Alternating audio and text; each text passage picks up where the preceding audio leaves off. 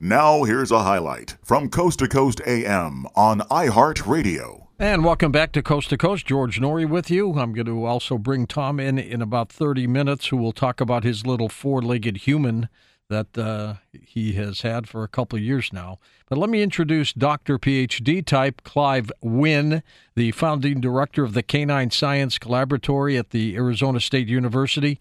Previously, he was the founding director of the Canine Cognition and Behavior Laboratory at the University of Florida. Now, that was the very first laboratory of its kind in the United States. A native of the United Kingdom, Mr. Wynne has lived and worked in Germany, Australia, and here in the United States. Author of several previous academic books and of more than a hundred peer reviewed scientific journal articles that count among them the most highly cited studies on dog psychology, and has appeared in several television documentaries about dog science on National Geographic, Explorer, PBS, and the BBC. Clive Wynne, Dog is Love. Clive, welcome to the program. I'm looking forward to this. Yeah, George, me too. Thank you for having me on. I have owned in my lifetime a golden retriever, a yellow lab, a chocolate lab, a black lab, and I've got to tell you, there is a special bond between, I think, a dog and a uh, and a human. Oh, absolutely. Absolutely. It's a beautiful thing. Tell me about your research. How did you get involved in this? Well, sure. I mean, um, I've always been an animal psychologist, but I started out like most academic animal psychologists do, studying animals that are small and easy to keep in cages in a lab. I've worked a lot with pigeons and a little with rats. I had a phase of my life, I had a decade in Australia where I was studying the behavior of some marsupial species that was really cool. But when I moved to the United States, I realized I was ready for something new, George. I was I was a little tired of the pigeons in cages, and I couldn't keep working with the marsupials. So um, so I looked around me and I realized, I mean, what had got me into animal psychology is that I was fascinated by the minds of other species. You know, what are animals thinking? How do they tick? But I, but I also realized that that wasn't the only thing that interested me, that fascinated me. I was also very interested in the relationship between people and animals. And as soon as you start to think about the relationship between people and animals, very quickly you'll learn that there is no animal with which we humans have had a longer relationship or with which we now share a closer bond than with the dog. So, about 15 years ago, I decided uh, to start studying dog behavior, dog minds, and the relationship between dogs and people. And I have to tell you, George, since it's like it's like everything I touch turns to gold. It's all so fascinating now that I'm with the dogs. I never have a bored moment, really. Now, there's also a distinction between dogs and cats. And if you're a cat lover, boy, you're going to go to bat for that cat. If you're a dog lover, you're going to do the same for the dog. Tell us what do you think in terms of the breed What's the difference truly between a dog and a cat as a pet? Well, so I'm I'm not. My professional expertise, George, is with the is with the dogs, right? And, okay. that, so that's you know anything I say about dogs, I can back it up. I can show you the science. If I'm talking about cats, I'm just basing it on the fact that I've lived with cats. Right now, we have very few scientists taking much of a serious interest in cats, but that is gradually changing, I think. But my sense is well, one thing we do know, one thing we know, is that dogs have been with us longer than any other animal. Before we had cows, before we had sheep, before we had goats, before we domesticated anything, even plants like wheat, we didn't have. When we first started making friends with dogs, we didn't even have wheat or oats or anything. So that's 15 to 20,000 years ago. Whereas cats came into human lives much more recently maybe three or four thousand years ago. Now, of course, that's still a goodly length of time, but evolution is a slow process, and so three or four thousand years isn't as long. And so it's pretty clear, and I think it's clear to anyone who's lived with cats and with dogs, that the dogs are much closer to us, more consistently close to us. You do meet friendly cats. I've had some wonderful, affectionate cats in my life. But the cat I have right now, I think, is more typical of a cat in that she'll come out from time to time, especially at night, actually. She might appear while we're talking together. But generally speaking, a visitor can come to our home and not even realize we have a cat. Whereas you could not get in our front door and not meet our dog. And that's pretty typical of dogs. That dogs are very, very interested in people. Do you f- so at a minimum, there's a big difference in the level of engagement with people between dogs and cats. Do you find that different breeds of the dog will react differently to people? Do they have different personalities based on breed? Well, George, that's that's a, that's an excellent question. A lot of people raise that question because it's to some degree it's common knowledge that different breeds of dogs have different personalities. If you get the big books of the dog, you know, there's a I think the American Kennel Club puts out a book with some, you know, there's like two pages on every breed from uh, think of a breed beginning with A to think of a breed beginning with Z. Um, and you read those brief descriptions, those descriptions include a little bit about the personality of each breed of dog. And those obviously are based on, on a lot of experience that a lot of people have had, but there's not an awful lot of scientifically reliable information. And that's partially because it would be a big job. It would be a big job to give a thorough personality test to a number of dogs from each of the over 200 breeds that are recognized today. So my personal feeling is, and, and this is still developing, but my personal feeling is that the differences between breeds in personality might not be quite as strong as those kind of breed books would have us believe.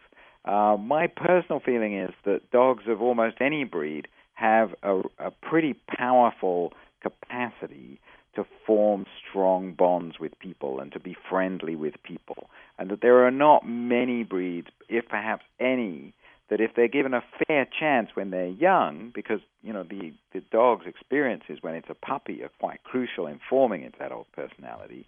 So I think if if a dog of any breed is given a fair chance when it's young to form positive relationships, then I think they can all turn out to be to be pretty friendly, pretty sociable, uh, and indeed loving loving companions. Clive Wynne with us. Clive, tell us about the title "Dog is Love." Right. So the title is, of course, a, a, a gentle play on a on a more familiar phrase. Sure.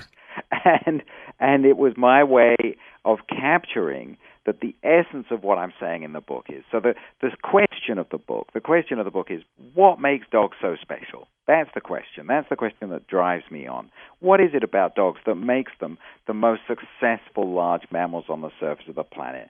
With nearly a billion dogs alive today on every continent that people live on, dogs live there too. What is it? What is the secret of dog success? And when I started about 15 years ago studying dogs, there was a feeling among the handful of scientists who were interested in dogs that dogs had developed special forms of intelligence, that their success in human society was due to a, an exceptional ability to understand people. Mm-hmm. And I started I started looking at that for myself and my students and I carried out tests on dogs, and sure enough, dogs are very sensitive to what people are up to. They do understand us very well. But then we got the opportunity to study wolves. All of our dogs are descended from wolves. So by studying wolves, we're looking at dogs' ancestor. And so we're seeing what might have changed, what might have developed as dogs became a thing 15 to 20,000 years ago. And to our astonishment, we found that the wolves we tested, which were hand reared by people and hand reared by an outfit in Indiana called Wolf Park, where they've been hand rearing wolves since 1974. So these people are, are the world experts on how to hand rear a wolf so that it will so that it will accept people and live alongside people in a peaceful way. We found that these wolves were actually just as good at responding to what people were up to as the dogs that we tested. And since then, we and other researchers have found that actually many species of animal can be very smart about what people are doing if they have been raised by people and live alongside people all their lives. So it's the intelligence thing is not the thing that makes dogs unique. But then, and I tell the story in the book Dog is Love, I had a new dog come into my own life, my my beautiful Xephos, and she basically explained it to me because she's not a smart dog by any manner of means. She's, you know, she's. I love her to pieces, but she is not clever. But she's so so loving, and so I the penny dropped for me when she came into my life, and I began reorienting my science to look for signs that dogs might have an exceptional capacity for affection, for love in relationships. And sure enough, I found plenty of evidence, and as I tell the story in the book, many other scientists around the world, all the way around the world, have found evidence too, which I which I which I um, outline in the book. Uh, do you find that love and loyalty are the same with a dog? I would, I, George, I would put them all in the same category, in the huh? same space, in the same broad category. Um, uh, absolutely. I mean, in my scientific writing, we don't use either of those words. We try and come up with more technical sounding words. So we use words like hypersociability and exaggerated gregariousness. Because, you know, when you're publishing science, you can't just use one syllable words that everybody else would use. You have to find some much longer, more technical sounding thing. But really, uh, it, it all amounts to the same thing. It's all, it's all part and parcel of a, of a, of an exceptional, exaggerated capacity and desire to form strong emotional bonds with members of other species. That's, I think, the essence of the book, and that's of the, the essence of the book, and it's the essence of the dog, and that's what I'm getting at with the title "Dog is Love." Every once in a while, when I'm flying, I will see a person with a handler dog, the a special dog that they're allowed to bring with them uh, to comfort them on a plane. What does the dog do to comfort somebody? Just being there, just being calm and being there. Um, I mean, George, don't you find this with your own dogs? I mean, I was going to say if you're if you can't sleep at night, you, I find it tremendously restful to be able to put my feet on my on my dog's back as she's sleeping at the end of my bed. But perhaps with your with your working hours, perhaps it doesn't arise. I don't know how you do it. Well, I don't have any anymore because of my shift, but I used to have a lot. Yes, And uh, it's just it's just them being there that's a tremendous. Uh, do you a think a, tremendous do you think a dog dreams? Uh, that's a really interesting question, and I, I don't know the answer.